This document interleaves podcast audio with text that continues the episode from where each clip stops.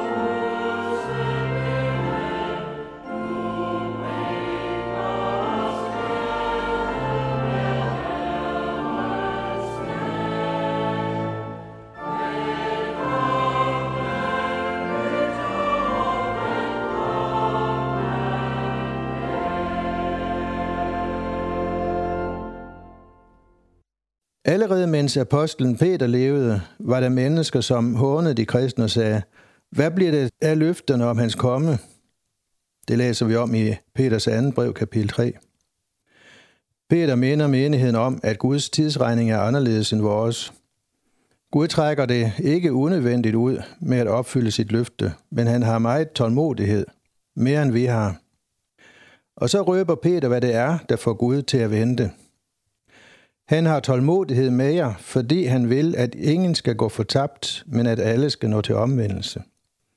Ikke overraskende stemmer det med Jesu profeti, hvor han blandt andet siger i Matthæus 24, dette evangelium om riget skal prædikes i hele verden som vidnesbyrd for alle folkeslag, og så skal enden komme.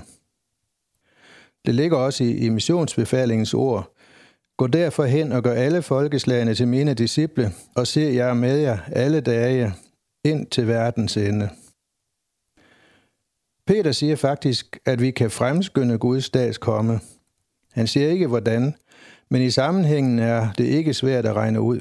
Det handler om mission. Hver dag fødes der et uoverskueligt antal mennesker, som aldrig kommer til tro på Jesus, og derfor går fortabt. Andre bliver frelst, kun Gud ved, hvornår det tipper over, som missionens tid afsluttes, og det bliver dommens dag. I Grundtvigs fantastiske salme, Rejs op dit hoved, al kristenhed, er han også inde på dette, når han i vers 6 skriver, Men skønt du længes, o kristenhed, så glem dog ikke, at godt du ved, hvad Herren tøver efter, og bed ham aldrig, før timen kom, til jordens gro og alverdens dom, at røre himlens kræfter. Gud længes efter Jesu genkomst. Der afsluttes alt pine og trængsel.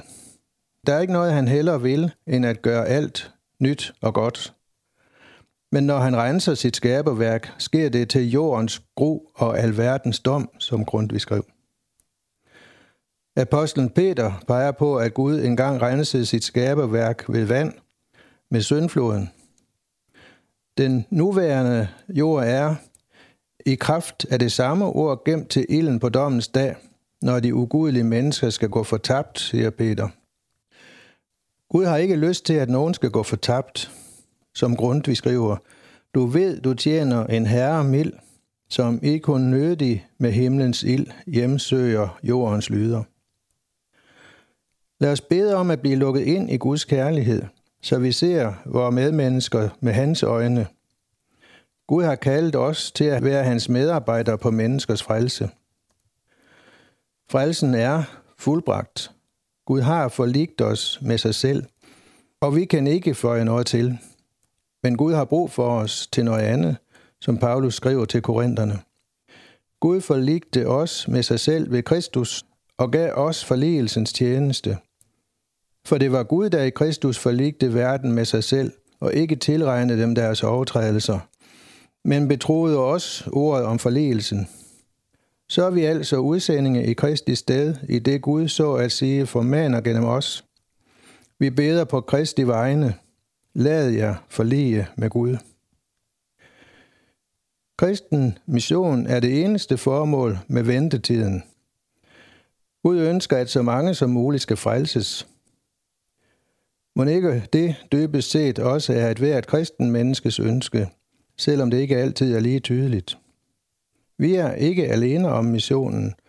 Det var netop i forbindelse med den, at Jesus sagde, mig er givet al magt i himlen og på jorden, og se jer med jer alle dage ind til verdens ende.